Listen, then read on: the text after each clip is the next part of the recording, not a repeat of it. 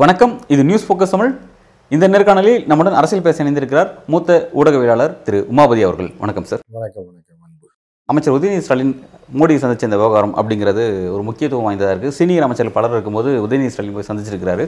கட்சியில் அடுத்து அவருக்கு தான் முக்கியத்துவம் கொடுக்கறதா வந்து சொல்லப்படுது இந்த காரணமாக அடுத்த மாதம் அதாவது பிப்ரவரி மாதம் வந்து அவர் துணை முதல்வராகிறதுக்கான வாய்ப்புகள் இருக்குது அப்படின்னு சொல்லி செய்திகள் வந்துட்டு இருக்கு. எப்படி பார்க்குறீங்க? அதுக்கான வாய்ப்புகள் இருக்கா? மூத்த அமைச்சர்கள் அந்த அமைச்சர் இந்த அமைச்சர்லாம் அரசியலில் கிடையாது. அரசியலில் யாருக்கு செல்வாக்கு இருக்கோ யாரை மக்கள் ஏற்றுக்கொள்கிறாரோ யார் மக்கள் வந்து எளிதாக உடனே போய் ரீச் ஆகுறாங்களோ அவர்கள் தான் ஆட்சிக்கு வருவாங்க நீங்கள் வந்து பார்த்தீங்கன்னா முலாயம் சிங் யாதவ் இறந்ததுக்கப்புறம் அவருடைய மகன் வந்தார். அவர் முப்பது வயசுலேயே வந்தார்.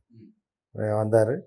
அவருடைய மருமகளுக்கு எம்பி கொடுக்கப்பட்டது. அந்த பொண்ணுக்கு இருபத்தேழு வயசு இருபத்தெட்டு வயசு இருக்கும்போதே கல்யாணம் முடிச்ச கையோட எம்பின்னு ஒரு ப ஒரு ப்ரொமோஷனை கொடுத்து அந்த பொண்ணு தலையில் இந்த இதை முக்காடெலாம் போட்டு பிரச்சாரம் பண்ணி வந்தாங்க. லாலு யாதவோடைய அவர் சிறைக்கு போனோடனே அவர் பையன் தான் வந்தார். துணை முதலமைச்சராக இருந்தார். இருக்கார் இப்போது இந்த மாதிரி வந்து இது வந்து இந்திய அரசியலில் ஒன்றும் புதுசு கிடையாது. மூத்த அமைச்சர்கள் அப்படின்னு பார்த்தீங்க அப்படின்னா நீங்கள் வந்து கே. நேரு படம் ஃபோட்டோ இருக்குதுன்னு வச்சுங்களேன் உதாரணத்துக்கு. அதை கொண்டு போய் நீங்கள் பீச்சில் வரவங்கள்ட்ட கொண்டு போய் காட்டுங்க. யாருன்னு சொல்லிடுறாங்களான்னு பார்ப்போம். பேரே தெரியாது. துறைமுருகனை கொண்டு காட்டுங்க. முப்பது வருஷம் நாற்பது வருஷம் கலைஞரோட ட்ராவல் பண்ணியிருக்காரு. மு ஸ்டாலின் அவர்களுடைய இன்றைக்கி அமைச்சராக இருக்கார். இவர்கள்லாம் என்னென்னா மூத்தவர்கள் கட்சியை வழிநடத்துவன்றது வேறு முதலமைச்சர் என்கிற முகம்ன்றது வேறு. புரியுதா? தலைமை அப்படிங்கிறது வேற. ஒரு தலைமை அப்படின்னா எல்லாரும் கட்டுப்பட்டு நடக்கக்கூடியது தான் ஒரு தலைமை. கட்டுப்படக்கூடிய ஒரு ஒரு நபராகவோ ஒரு குடும்பமாகவோ ஒரு இவராகவோ இருக்கணும். அதுதான் தலைமைன்றது. இப்போ நீங்கள் உதாரணத்துக்கு பார்த்தீங்க அப்படின்னா இப்போ துரைமுருகனை தூக்கி போகும்போது அடுத்த துணை முதல்வர் முதலமைச்சர்னா கே என் நேரு ஏற்றுக்க மாட்டார். ஆர் காந்தி ஏற்றுக்க மாட்டார்.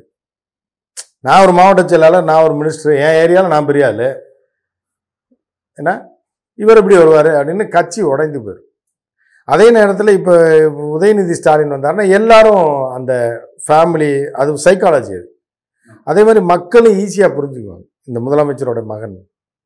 இவருன்னு அதுக்கு தான் செல்வாக்கு இருக்கு அதனால தான் வாக்களிச்சிருக்காங்க. அவர் வந்து என்னென்னா நியமிக்கப்பட்ட ஒரு நபர் கிடையாது. அவர் வந்து எம்எல்ஏ எலெக்ஷனில் மக்களுக்கு முன் போய் போட்டி போட்டு வெற்றி பெற்று வந்திருக்காரு அமைச்சராக இருக்கார் அடுத்து முதலமைச்சர் துணை முதலமைச்சராக அவர் ஆக்கப்பட்டாலும் திருப்பி அடுத்த எம்எல்ஏ எலெக்ஷன் வரும்போது மக்கள்கிட்ட தான் போய் நிற்பார் அப்போ அவர்களுக்கு பிடித்திருந்தால் அவருக்கு வாக்களிப்பார்கள். அப்படித்தானே மு க ஸ்டாலின் அவர்களுக்கு வாக்களித்து முதலமைச்சர் ஆக்குனாங்க? முத மு க ஸ்டாலின் அவர் கொஞ்சம் கல்யாணத்துக்கு பிறகு ரொம்ப நீண்ட காலமாக அரசியல் செஞ்சுட்டு இருந்தாரு. ஏங்க நீண்ட கால அரசியல் அனுபவம்ன்றதெல்லாம் வந்து ஒரு சில பேருக்கு ஐம்பது வருஷம் கழிச்சா கூட வராது. சில பேருக்கு அஞ்சு வருஷத்தில் வந்துடும் சில பேருக்கு ஒரு வருஷத்தில் வந்துடும் ரைட்டா இப்போ நீங்கள் வந்து இப்போ ஒரு கம்ப்யூட்டர் டெக்னாலஜி எடுத்துட்டிங்கன்னா இன்றைக்கி வந்து ஒரு செல்ஃபோனை கொண்டு போய் உங்கள் வீட்டில் இருக்கக்கூடிய ஒரு ஆறு ஏழு வயது குழந்தைகிட்ட கொடுங்க. அனுபவம் வாய்ந்த ஒரு பிஇ முடிச்சு ஆயிரத்தி தொள்ளாயிரத்தி அறுபது எழுபதில் பிஇ முடிச்சு. அன்றைக்கே பிஇ முடித்தவர் அவர் எலக்ட்ரானிக்ஸில் அப்படின்னு சொல்லி அவர் கையில் போய் ஒரு புது செல்ஃபோனை கொடுங்க. யாரை நோண்டி உள்ளே போய் நீங்கள் சொல்லக்கூடிய விஷயத்தை செய்து முடிக்கிறான்னு பார்ப்போம். புரியுதா? அனுபவன்றது அது கிடையாது. நீங்கள் வந்து அடுத்தடுத்த ஜென்ரேஷன் வரும்போது அனுபவம் வந்து உங்களுக்கு வேறு விஷயத்தில் இருக்கும்.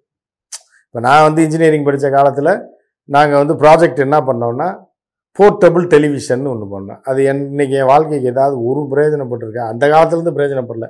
நம்ம அந்த ஃபீல்டுக்கே போகல அது வேறு விஷயம். இந்த போர்ட்டபிள் டெலிவிஷன்னா மூணு பேர் நாலு பேர் சேர்ந்து செஞ்சோம். அசெம்பிள் பண்ணி அதுதான் எங்களுக்கு ப்ராஜெக்ட்டு அதை இன்றைக்கி எவனா சொன்னால் சிரிக்க மாட்டான் நம்மளை. புரியுதா? ஸோ நான் அன்னைக்கு அப்ப இல்லை அந்த இதில் இன்றைக்கி உள்ள டெக்னாலஜி வேறு. இன்னைக்கு எல்லா விஷயத்துலையுமே அப்டேட்ஸ் வேறு. இன்னைக்கு அப்டேட்டில் யார் இருக்காங்களோ அவங்க தான் இப்போ உள்ள விஷயங்களை இது பண்ணி அப்டேட் பண்ணி கொண்டு போக முடியும். அனுபவன்றது ஒன்று தேவை. இப்போ வந்து இப்போ இப்போ உள்ள இளைஞர்களுக்கு வந்து பழைய கதைகளும் பழைய அரசியலும் தெரியாது. பல உ- பல உலக அரசியல்கள் லிங்க் பண்ண தெரியாது. ஆனால் டெக்னாலஜியில் டாப்பில் இருப்பாங்க. ஸோ அப்படி இருக்கும்போது என்னென்னா யார் யார் எதுக்கு பயன்படுவாங்களோ அதுக்கு தான் பயன்படுத்த முடியும். சரியா? அப்போ அந்த வகையில் அவர் இப்போ ஆப்வியஸ்லி துணை முதலமைச்சர் இன்றைக்கி இது புது கதையெல்லாம் கிடையாது. துணை முதலமைச்சர் ஆகிறாரோ இல்லையா? அவர் முதலமைச்சர் ஆக போகிறது உறுதி. ஏன்னா உதயநிதி ஸ்டாலின் ஒரு நாள் தமிழகத்தின் முதலமைச்சர் ஆவார். அது மக்களால் தேர்ந்தெடுக்கப்பட்டு. அதுக்கான அந்த சமிக்கைகள் தெரியுது அப்படிங்கிறத நம்ம பார்க்குறோம். இப்போ இப்போ இரு இருக்கக்கூடிய ஒரு அந்த பொசிஷனில் இருந்தே அவர் அவருக்கும் நிதியமைச்சருக்கு நிர்மலா சீதாராமனுக்கும் இடையிலான அந்த ஒரு வார்த்தை போர் அப்படிங்கிறது ஒரு பரபரப்பு அப்படிங்கிறது ஒரு சண்டைங்கிறது அரசியல் களத்தில் இருந்துட்டு இருக்கிறத நம்ம பார்க்குறோம் ஒருவேளை நாளைக்கு ஒரு துணை முதல்வர் ஆனாவோ அதன் பிறகு முதல்வர் ஆனாவோ இங்கே தமிழ்நாட்டில் எதிராக அதாவது திமுக எதிராக அரசியல் செய்யக்கூடிய அந்த முகமாக பாஜகவின் முகமாக நிர்மலா சீதாராமன் இருக்கிறதுக்கான வாய்ப்புகள் இருக்குன்னு சொல்லப்படுது. அதை எப்படி பார்க்குறீங்க சார்? நிர்மலா சீதாராமன்லாம் கேம்லேயே கிடையாதுங்க. புரியுது அவங்களுக்கு நீங்கள் கேம்லேயே கிடையாது. நீங்கள் சார்லி சாப்ளின் படம் பார்த்துருக்கீங்களா? எல்லாம் பார்த்தீங்கன்னா ஒருத்தன் பயங்கரமாக நிற்பான் பா பாக்ஸர் அதில் கொண்டு சார்லி சாப்ளின் நறுக்கி விட்றாங்க ஆ ஊன் அப்படின்னு உள்ள ஒரு உள்ளுவார் கடைசியில். ஏன்னா அவனை பரட்டி விட்டு காலுக்குள்ளே போய் கைக்குள்ளே போய் தள்ளி விட்டு கீழே அந்த மாதிரி தான் நீங்கள் சார்லி சாப்ளின் மாதிரி தான் நீங்கள் பார்க்கணும். அரசியல் எதிரியாலாம் நிர்மலா சீதாராமனை பார்க்க முடியாது. ஏன்னா நிர்மலா சீதாராமனுக்கு கிரவுண்ட் அரசியலும் தெரியாது. அவர் சார்ந்த துறை சார்ந்த டேட்டாஸே தெரியாது அவருக்கு. நேற்றே சொன்ன கணக்கில் ஒன்றே ஒன்றே லட்சம் கோடி தப்பாக சொல்லிட்டு போயிருக்காங்க. ஸோ அதனால் நிர்மலா சீதாராமன்லாம் தமிழ்நாட்டில் துளி கவுன்சிலர் சீட்டுக்கு நின்னா கூட ஜெயிக்க முடியாது. சென்னை கவுன்சிலர்னா கூட நிர்மலா சீதாராமன் ஜெயிக்கும். பட் வரக்கூடிய எலெக்ஷனில் தென் சென்னையினுடைய எம்பியா பாஜகவின் எம்பியா ஒரு வருஷத்துக்கு முன்னாடி சொல்லியிருக்கோம் தென் சென்னையில் போட்டி போடும் இல்லைன்னா கோயம்புத்தூரில் போட்டி போடுறதுக்கான களம் அமைக்கப்பட்டிருக்குன்னு. இப்போ என்னென்னா கமலஹாசன் அங்கே போட்டி போடுறதுனால கோயம்புத்தூரில் போட்டி போடுறதுக்கு அதிக வாய்ப்புகள் இருக்குது அப்படின்னு சொல்லியிருக்கோம். நே நம்ம ஒரு வீடியோ கூட என்னோட சேனலில் போட்டிருக்கோம். என்ன போட்டிருக்கோம் அப்படின்னா நிர்மலா சீதாராமனை எதிர்த்து கோவை சரலா போட்டி போடுவாருங்க. அது கூட நடக்கிறதுக்கு வாய்ப்பு இருக்குது சார் நீங்கள் நிர்மலா சீதாராமன் பற்றி ஒரு குறைச்சி மதிப்பிடுற மாதிரி தெரியுது. ஏன்னா பாஜக அவங்களும் சில இது ஒர்க் அவுட் பண்ணியிருப்பாங்க அவங்களோட செல்வாக்கு என்ன ஏது என்ன அவங்களும் சில பேக்கப் ஒர்க்லாம் பண்ணுவாங்க. நீங்கள் வந்து குறைத்து மதிப்பிடுன்னு நான் சொல்கிறேன் நீங்கள் நிர்மலா சீதாராமன் ரொம்ப பெரிய ஆளாக நீங்கள் நினச்சிட்டு பேசுகிறீங்கன்ற மாதிரி தான் எனக்கு தோணுது. நீங்கள் அந்த அளவுக்கு ஒர்த்து கிடையாதுங்க. இல்லை இப்போ அந்த இப்போ ஒரு அரசியல் விமர்சகராக ஒரு பத்திரிகையாளர் நீங்கள் ஒரு மதிப்பிடுறீங்க. ஒரு கட்சி அப்படின்னும் போது அவங்களும் பல விஷயம் அனலைஸ் பண்ணி தான் இவங்க கரெக்டாக அவங்க கட்சியை சேர்ந்தவர்கள் அவன் பெருசாக தானே சொல்லுவாங்க. மத்திய அமைச்சர் நிர்மலா சீதாராமன் லண்டனில் படிச்சு பேசுறது வேற களத்தில் இறக்குறதுங்கிற வேற. களத்தில் இறங்கட்டும் இறங்கினா தானே தெரியும். ஒரு படத்தில் சொல்லுவாங்க ஏதோ யோ ஒரு நாள் ஸ்டூடெண்ட்டாக இருந்து பாரியா வாயான்னு சொல்லி வெண்ணிராரமூர்த்தியை கூட்டி ஷார்ட்ஸ் எல்லாம் போட்டு விட்டு பஸ்ஸில் என்னால் ஓட முடியலடா. அந்த நிலைமை தான் வரும். அம்மையாருக்கு. கூட்டு போய் களத்தில் இறக்கி விட்டு அதுவும் நான் ஓ- உச்சி வெயிலில் நாற்பது டிகிரி அடிக்கும் போது தான் எலெக்ஷன் வரும். மே மாதத்தில் ஏப்ரல் மேல. சாவடித்து தெரு தெருவாக அலைய விட்டு அந்த இருபதாயிரம் இருபத்தஞ்சாயிரம் ஓட்டு எழுபதாயிரம் ஓட்டு அறுபதாயிரம் ஓட்டு வாங்குவாப்புல. பிஜேபி அந்த கூட்டணிலாம் சேர்த்து. அதற்கு எப்படி காய விட்டு ரோட்டில் கருவாடாக்குறாங்கன்னு மட்டும் பாருங்கள் அதுதான் மிச்சமாகும். இன்னும் கருத்து அப்படியே ஆளே வந்து ஓ இப்படி அரசியல்னா இதுதானா அப்படின்றது. அதற்காக நான் என்ன நினைக்கிறேன்னா மத்திய தலைமை பாஜக வந்து அவரை பழிவாங்குவதற்காக இவ்வளோ நாள் சுகவாசியாக பதவி கொடுத்துட்டோம். லட்டு மாதிரி அவங்களே எம்பி ஆக்கி அவங்களே வந்து மினிஸ்டர் ஆக்கி வச்சுட்டாங்க. இனி அரசியல்னா என்னன்னு தெரிஞ்சுக்கன்னு சொல்லி இங்கே அனுப்பி வெயிலில் அலைய விட்டு கருவாடாக்கி திருப்பி டெல்லியிலேயே எங்கேயோ கொண்டு போய் செட்டில் பண்ண போகிறாங்கன்ற மாதிரி தான் எனக்கு தோணுது. நீங்கள் அவரை பெருமைப்படுத்தி கொண்டாந்து நிறுத்த போகிறாங்கன்னு நினைக்கிறீங்க. ஆனால் என்ன நடக்குதுன்னு நீங்கள் பார்க்க தானே. பழிவாங்கும் நடவடிக்கை நீங்கள் குறிப்பிட்டு பழி வாங்குறாங்கன்னு சொல்ல முடியாது. அரசியல் கத்துக்கிறதுக்காக போட்டு வறுக்கிறது அந்த குங்ஃபு படம்லாம் பார்த்துருக்கீங்க இதுவரையும் அரசியலே தெரியாம பாத்தீங்களா நீங்க பழைய குங்ஃபு படம்லாம். கொண்டு போய் ரெண்டு தண்ணி குடம் தூக்கிட்டு மலையில ஏற விடுவாங்க. ஆமா. தலைகீழ கட்டி போட்டு மிதிப்பாங்க. ஏன்னா ஒரு குங்ஃபு நீங்க ஒரு இதா அப்ப அதே மாதிரி தான் இப்போ குங்ஃபு படத்துல வர மாதிரி தான் இப்போ நிர்மலா சீதாராமனை இங்க இறக்கி விடுறாங்க. ஒரு பக்கம் மத்திய தலைமை ஒன்று திமுக ஒரு பக்கம் ஏறி அடிச்சு ஒரு பக்கம் வறுத்தெடுக்கும். இன்னொரு பக்கம் பார்த்தீங்கன்னா இவர் வேற அண்ணாமலை வேற விட மாட்டாப்புல அண்ணாமலை ஒரு இதை கொடுப்பாப்புல. ஸோ இதெல்லாம் சேர்த்து அந்த அம்மா எப்படி தப்பிச்சு வர போகிறாங்க அவங்க கடைசி காலத்தில் இப்படி ஒரு கஷ்டங்களை அவர் அனுபவிக்கணுமான்றதை நம்ம பார்க்குறதுக்கு நமக்கு இப்போ கேட்குறதுக்கே நெஞ்சமெல்லாம் புண்ணா இருக்கு. என்ன நடக்க போகுது? இப்போ இந்த விவகாரத்தில் அடுத்த கேள்வி அப்படின்னா இப்போ நிர்மலா சீதாராமன் அவர்கள் தமிழ்நாட்டினுடைய பாஜகவின் முகமாக மாற இருக்காங்க அப்படின்னா ஏற்கனவே அந்த முகமாக இருக்கக்கூடிய அண்ணாமலையோட எதிர்காலம் என்ன? அவருக்கு என்ன அடுத்த கட்ட நகர்வு அப்படிங்கிறத பார்க்க வேண்டியிருக்கு. அதாவது இப்படி தான் கட்டி இறக்கி விட்டு விஜயகாந்த் முதல்வர் வேட்பாளர்னு சொல்லி ஒரு ஆறு கட்சி ஒரே ஸ்வீப்பில் காணாம போச்சு. என்ன? ஆறு கட்சி வந்து ஒன்றும் இல்லாமல் இந்த இந்த கட்சியை மதிமுக தேமுதிக கம்யூனிஸ்ட்டு எல்லாம் கொண்டு போய் மொத்தமாக பொங்கல் வச்சிட்டாங்க. அதோட போனவர் தான் விஜயகாந்த் பாவம். ஸோ அந்த மாதிரி நிர்மலா சீதாராமன் அரசியல் அழித்து விட அரசியலேருந்து அகற்றுவதற்கு இது க தேர்தலாக இருக்கும். நீங்கள் அண்ணாமலை வந்து எப்படின்னா நீங்கள் வந்து நீங்கள் உடனே எல்லோரும் சொல்லுவாங்க சங்கி இங்கின்னு கூட சொல்லலாம். இந்த பேட்டியை பார்த்துட்டு நம்ம வந்து பாஜக வந்து பெரிய டுபாக்கூர் என்ன? அதுன்றதை தனியாக வச்சுருவோம். பாஜகவுக்கு உள்ளே தான் நம்ம பேசுகிறோம் இப்போ. என்ன? அண்ணாமலையை பற்றி அண்ணாமலையும் நிர்மலா சீதாராமனுக்கு அண்ணாமலைக்கு இருக்கிற அந்த கிரவுண்டு இது இருக்கு இல்லையா? யாரை பொய் சொல்லி கவுத்தணும் எவனை இது பண்ணணும் எங்கே காசு கொடுத்து யாரை வர வைக்கணும் எத்தனை பேர் இந்த கூட்டம் சேர்க்கறதுக்கு எவ்வளோ செலவாகும்?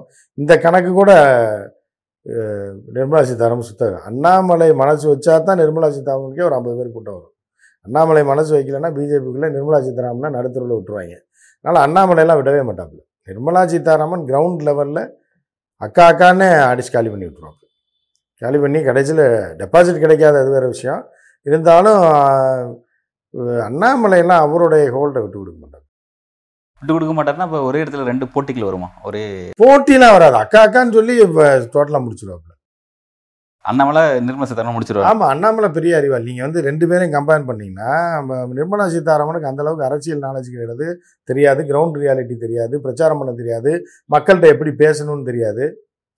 புரியுதா உங்களுக்கு? இப்போ நீங்கள் அண்ணாமலை பார்த்தீங்கன்னா அண்ணா வாங்கினா வாங்கினா வாங்கினா இன்னும் எல்லாத்தையும் தோல்ல கையை போட்டு ரோட்டில் வரவங்களாம் எல்லாம் அப்படி அப்படி அனுசரித்து அப்படி இப்படி போய் ஏதாவது ஒரு போய் பேட்டியை கொடுத்துட்டு அப்படி இப்படி அரசியல் செய்ய தெரியும். ஆனால் இந்த அம்மாவுக்கு ரெண்டு பேரை அனுப்பி விட்டு ரெண்டு கேள்வி கேட்டிங்கன்னா டென்ஷன் ஆகி மைக்க உடச்சிடும் அதோட பேக்கப் பண்ணிடுவாங்க. ஸோ அதனால் அண்ணாமலையோட போட்டி போட்டு நிர்மலா சீதா அவங்க கட்சிக்குள்ளே சொல்கிறேன் ஜெயிக்க முடியாது.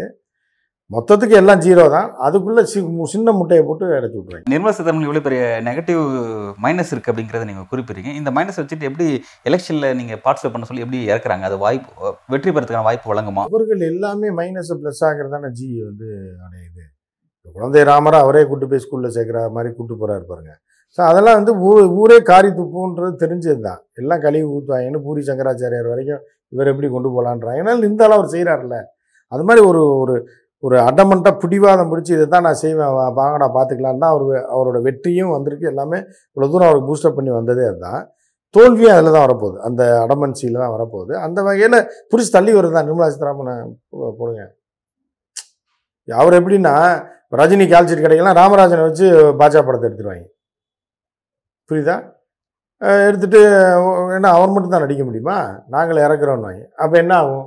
கிரவுண்ட் ரியாலிட்டியில் அது என்ன ஆகுமோன்றதை நீங்கள் வந்து எலெக்ஷன் அப்போ தான் நீங்கள் பாஜக இந்த மூவ் தான் எடுக்கிறாங்க நம்மளை வச்சு அப்படிங்கிறத நிர்மலா சீதாராமன் புரிஞ்சுக்கிட்டாங்களா? இல்லை புரிஞ்சுட்டாங்க அளவுக்கு எதிர்ப்பு தெரிஞ்சிருந்தா நிர்மலா சீதாராமன் இந்த மாதிரி இருக்கு பாவம். இல்லை என்ன இப்போ தமிழ்நாட்டில் கொடுக்க வேண்டிய பல்வேறு நிதி வெள்ள நிவாரணம் சம்மந்தமாக கொடுக்க வேண்டிய நிதியை கொடுக்க மாட்டேங்கிறாங்க. அதுக்கு ஒரு பொதுப்படையாக சில விளக்கங்கள்லாம் கொடுத்து அதை மடைமாற்றும் விஷயமா பேசுகிறாங்க மோடியும் தான் பேசுகிறாங்க இவங்களும் தான் பேசுகிறாங்க பட் மோடி தமிழ்நாட்டில் போட்டியிட போகிறதில்ல தமிழ்நாட்டுக்கு சொந்தம் இல்லாதவர் இங்கே பிறக்காதவர்னு எடுத்துக்கலாம். பட் நிர்மலா சீதாராமன் நீங்கள் தான் பிறந்தவங்க இங்கே தான் போட்டியிட போகிறாங்க எலெக்ஷனில் அப்படி வளர்ந்தது தானே இங்கே? ம். வளர்ந்தது பல நாடுகள் இல்ல, வளர்ந்த பல நாடுக்கு சொந்தக்காரர். ஓகே. திருச்சிக்கு எடுத்தீங்கன்னா நிர்மலா சீதாராமன் சொல்லலாம். ஹைதராபாத்தில் இப்போ இருக்க டெல்லி லண்டன்னு பல்வேறு இடங்கள்ல இருந்திருக்காப்புல. அதனால அவருக்கு சொந்த ஊர்னு எதுவுமே கிடையாது. இங்கே கைவிட்டா அங்கே போயிடுவார் அங்கே கைவிட்டா இங்கே போயிடுவார் அவர் அப்படியே ஓகே இதுவரை ராஜ்யசபா எம்பியாக இருந்தாங்க. அதனால அப்படியே மக்கள் சந்திக்காம அப்படியே இருந்தாங்க. இப்போ இறக்குறாங்க அதாவது களத்தில் இறக்குறாங்க அந்த இடத்துக்கு வந்துட்டாங்க அப்படின்னா நிர்மலா சீதாராமன் வந்து அதை கரெக்டாக ஃபேஸ் பண்ணுவாங்களா? நம்மளால முடியாட்டி அதை விட்டு பின் வாங்குவாங்களா? அல்லது எப்படி பாஜக கன்வின்ஸ் பண்ணுவாங்க? எப்போ தெரியும்னா பின்னாடி சாக்கடையில் தள்ளி விட்டதுக்கு அப்புறம் தான் தெரியும். வடிவேல் சொல்லுவாங்க கௌரவம் கௌரவம்னு சொல்லி இப்படி பண்ணிட்டீங்கடான்ற மாதிரி. இப்போ கௌரவம்னு சொல்லி இறக்கியிருக்காங்க ஆ பெரிய ஆள் அவங்க பெரிய முதல்வர் வேட்பாளர். அந்த கட்சிக்கே இப்போ டெபாசிட்டே கிடைக்காது. அவங்கள சொல்லி இந்த விஜயகாந்த் சொன்ன மாதிரி தான் முதல்வர் வேட்பாளராக நாங்கள் நிறுத்துறோம் குழியில் தள்ளி விட்டாங்க பாருங்க. அந்த மாதிரி ஒரு பில்டப் கொடுத்து கொண்டு வர்றது தான். அந்த கட்சிக்கே கூட்டணியிலே சேர்றதுக்கே ஆள் கிடையாதுங்க என்னங்க முதல்வர்? எந்த முதல்வர்? பாகிஸ்தான் இது இது என்ன? இதில் பக்கத்தில் இருக்க நம்ம பாண்டிச்சேரி. அதுக்கு வேணால் முதல்வர் ஆகலாம். நாளை வேணால் தூக்கி ஆட்டையை போட்டு வேணால் பண்ணலாமே தவிர. இவர் எப்படி தமிழ்நாட்டுக்கு முதலமைச்சர் ஆவார் இல்லை பாஜக ஒரு தொலைநோக்கியில் கூட பயணிக்கிறாங்க. ரெண்டாயிரத்தி இருபத்தாறு அல்லது ரெண்டாயிரத்தி முப்பத்தொன்று அந்த மாதிரி ஒரு கணக்கு போட்டுட்டு அதுக்குள்ள நிர்மலா சீதாராமனுக்கு எண்பது வயசு ஆயிருமே? கட்சியை விட்டு கழட்டி விட்டுருவாங்க எழுபத்தஞ்சு வயசு ஆச்சுன்னா. அதுக்கப்புறம் இன்னும் பதினஞ்சு வருஷம் கழிச்சு அந்த அம்மா வந்து அப்புறம் அரசியலில் இருக்க முடியாது. தமிழகத்துடைய அரசியல் பாஜக அரசியல் பிம்பமா அண்ணாமலை தான் இருப்பாரா. அவ தான் பயணிப்பாரா. அவர்கள் போட்டிருக்க இருபத்தஞ்சி வருஷ கணக்கு. அதனால தான் அண்ணாமலையை போட்டு வச்சுருக்காங்க. கரெக்டாக அறுபத்தஞ்சு வயசில் ஏதாவது வந்துடலாம் அப்படின்ட்டு. இப்போ தான் நாற்பது வயசு ஆகுது அவருக்கு. இன்னொரு இருபத்தஞ்சி வருஷம் ஒரு அரசியலில் பயணிச்சாருன்னா ஒரு அறுபத்தஞ்சு வயசில் சிஎம் ஆகிடலான்றது அவரோட கணக்கு. இந்த மாதிரி இப்பயே அறுபதாச்சே அண்ணாமலையோட எப்படி போட்டி போட முடியும்? ஆனா இப்ப பாஜக அவங்களோட முதல் வேட்பாளரா நிர்மலா சீதாராமன் நியமிக்கல அப்படின்ற மாதிரியான ஒரு ஏய் இது எம்பி தேர்தலுங்க. இதுல போய் எப்படி முதல்ல எம்பி எலெக்ஷன்றதை தாண்டி வரக்கூடிய இருபத்தாறு எம்பி எலெக்ஷனுக்கு அப்புறமே இந்த அம்மா தமிழ்நாட்டு பக்கம் வராதுங்க. ஓகே. நீங்க வெயிட் பண்ணி பாருங்க. எம்பி எலெக்ஷன் முடிஞ்சு அந்த வெயிலில் அலைய விடுறாங்க பாருங்க. மே மாதம் வெயிலில். மண்டே இதில் பதினாறு இல்லை படத்தில் ஒரு டைலாக் சொல்லுவாங்க டாக்டர் என்ன சொல்கிறாரு அப்படின்னு. உச்சி வெயில் மண்டையை பழக்குதுன்றாருன்ற கதை தான் அது. அலைய விட்டு தெரு தெருவா அலைய விடுவாங்க. பராரை ஆக்கி விட்டு அனுப்பி விட்டுருவாங்க. இருபத்தாறோட அந்த அம்மாவோட அரசியலுங்கிறது முடியும் முடியுது அப்படின்ற மாதிரி தான் இருக்கு. இருபத்தி நாலோட இருபத்தாறு இருபத்தாறோட இருபத்தாறு வரைக்கும் அந்த அம்மா இங்கே இருக்காங்க? இருபத்தி நாலு எலெக்ஷன் முடிச்ச அடுத்த நாளே அவங்க டெல்லியில் போய் தான் ரிசல்ட்டே பார்ப்பாங்க. சில பேர் கேரளாவில் லாட்ரி சீட் வாங்கிட்டு வந்து தமிழ்நாட்டில் ரிசல்ட் பார்ப்பாங்க ஆன்லைனில். அந்த மாதிரி தான் அந்த இருபது ரெண்டாயிரத்தி இருபத்தி நாலு ரிசல்ட்டு அந்த அம்மா டெல்லியில் போய் தான் உட்காந்துரும் ரெஸ்ட் எடுத்துகிட்டு அப்படியே ஒரு நாலு நாள் வரும்போது பார்த்தா நம்ம இவ்வளோ மோசமாக வாங்கியிருக்கோமே ஓட்டு அப்படின்ற மாதிரி போடும். அந்த ஒரு ஒரு சமூகத்தினர் குறிப்பிட்ட சமூகத்தினர் வந்து கண்ணை மூடிட்டு குத்திடுவாங்க. அவர்கள் அதிகமாக இருக்காங்க. இதில். அதனால ஒரு ஐம்பதாயிரம் ஓட்டு அறுபதாயிரம் ஓட்டு விழுவும் அதோட அவ்வளோ அப்படியே பொட்டி மூடிடுவாங்க. அடுத்த நம்மளோட அரசியல் எதிர்காலம் பாஜகவில்? அப்போ என்ன என்ன எதிர்காலம் இருக்குது அமைச்சராயாச்சு பத்து வருஷமாக இருந்தாச்சு. இனி ரிட்டையர் ஆகி போய் இருக்க வேண்டியதான் இங்கே. அவ்வளோதான் அதோட முடிஞ்சது. அடுத்த டைம் பிஜேபி ஜெயிக்குமா அப்படின்றது ஜெயிச்சா கூட இந்த அம்மையாருக்கு கொடுப்பாங்களா? ஏன்னா தோத்தவங்களை தூக்கி போட்டுருவோம் பிஜேபி இப்போ புதிய முகத்தை கொண்டு வரேன்றாங்க. ஏற்கனவே சௌராஜ் சிவராஜ் சௌனா சௌகனா வெற்றி பெற்றவரே தூக்கி தூக்கி போடும்போது இந்த அம்மையார் அப்படியே சரி பத்து வருஷம் ஒரு காட்சி பார்த்துட்டீங்க முடிஞ்சு சந்தோஷமாக இருங்க. ரிட்டையர் ஆகி ரெஸ்ட் எடுங்க. பழைய ஞாபகங்களை ஆசை போட்டு ஞாபகம் வருது ஞாபகம் வருதுன்னு டெல்லியில் பாடிட்டு அப்படியே ஒரு வீடை கொடுத்துருவாங்க முன்னாள் அமைச்சர்னு அப்படியே இருக்க வேண்டியது பல்வேறு கேள்விக்கு ரொம்ப ஆரம்பமாக விரிவாக உங்களுக்கு கருத்தில் வழங்கியிருக்கீங்க. மிக்க நன்றி.